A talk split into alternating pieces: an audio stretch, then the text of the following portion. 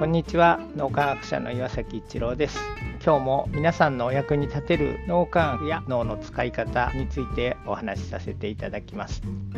カリスマリーダーと呼ばれてるような人たちが特にスピーチですねどういうスピーチをするのかっていうのが科学的に今研究されていてカリスマ性というのを測定してですねオバマさん結構カリスマ性が高いんですよね。オバマさんのスピーチを分析していくとですね子どもたちに向かって一言で言うと一生懸命勉強してくださいということを伝えようとしてるんですが単に一生懸命勉強してくださいっていうことを言うのではなくて母子家庭で育ったんだそうです。お父さんがいなくて生活費に困窮するようなこともあったけども自分も一生懸命に頑張ってきた。このアメリカの歴史というのは何があってもどんな困難があっても諦めずにやり抜いてきた人たちの国の歴史なんだよ。あなたたち、まあ、その学生さんたちですね、えー、生徒さんたち。あなたたちもそういう歴史を持ってる国の一国民なんだ。だからこそ諦めないでみんなに自分の才能というのを見出してほしい。それは自分の人生を作るというだけではなくてあなたたちの才能がどんどん開花していくことがこの国を救うことになるんだ。で自分たち年長者も一生懸命あなたたちの才能が開花するような教育を受けられるようなそんな努力をしているので皆さんも一生懸命に努力をして自分の才能を開花させてこの国をもっともっと素晴らしい国にしていってほしい。そして20年後50年後100年後こうやって皆さん学生さんたちにスピーチをするその大統領っていうのがどんなことを言うのか自分たちがどんな貢献をしてどんな国を作っていくのか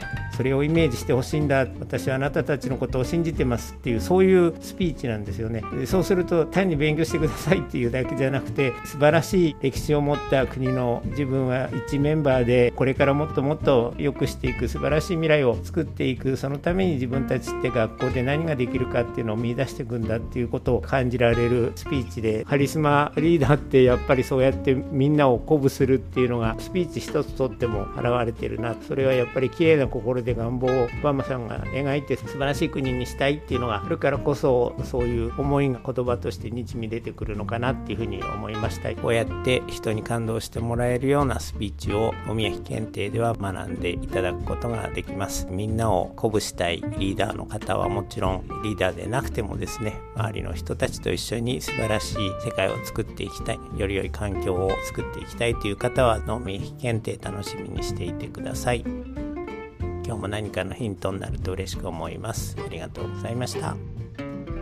この3分脳磨き気に入られた方はメルマガでも脳磨きのことを発信していますので脳磨きメルマガ検索してみてください。こちらからも脳磨きあるいは最新の脳科学のことを学んでいただくことができます。皆さんのお役に立てると嬉しく思います。今日も素晴らしい一日をお過ごしください。脳科学者の岩崎一郎でした。ありがとうございました。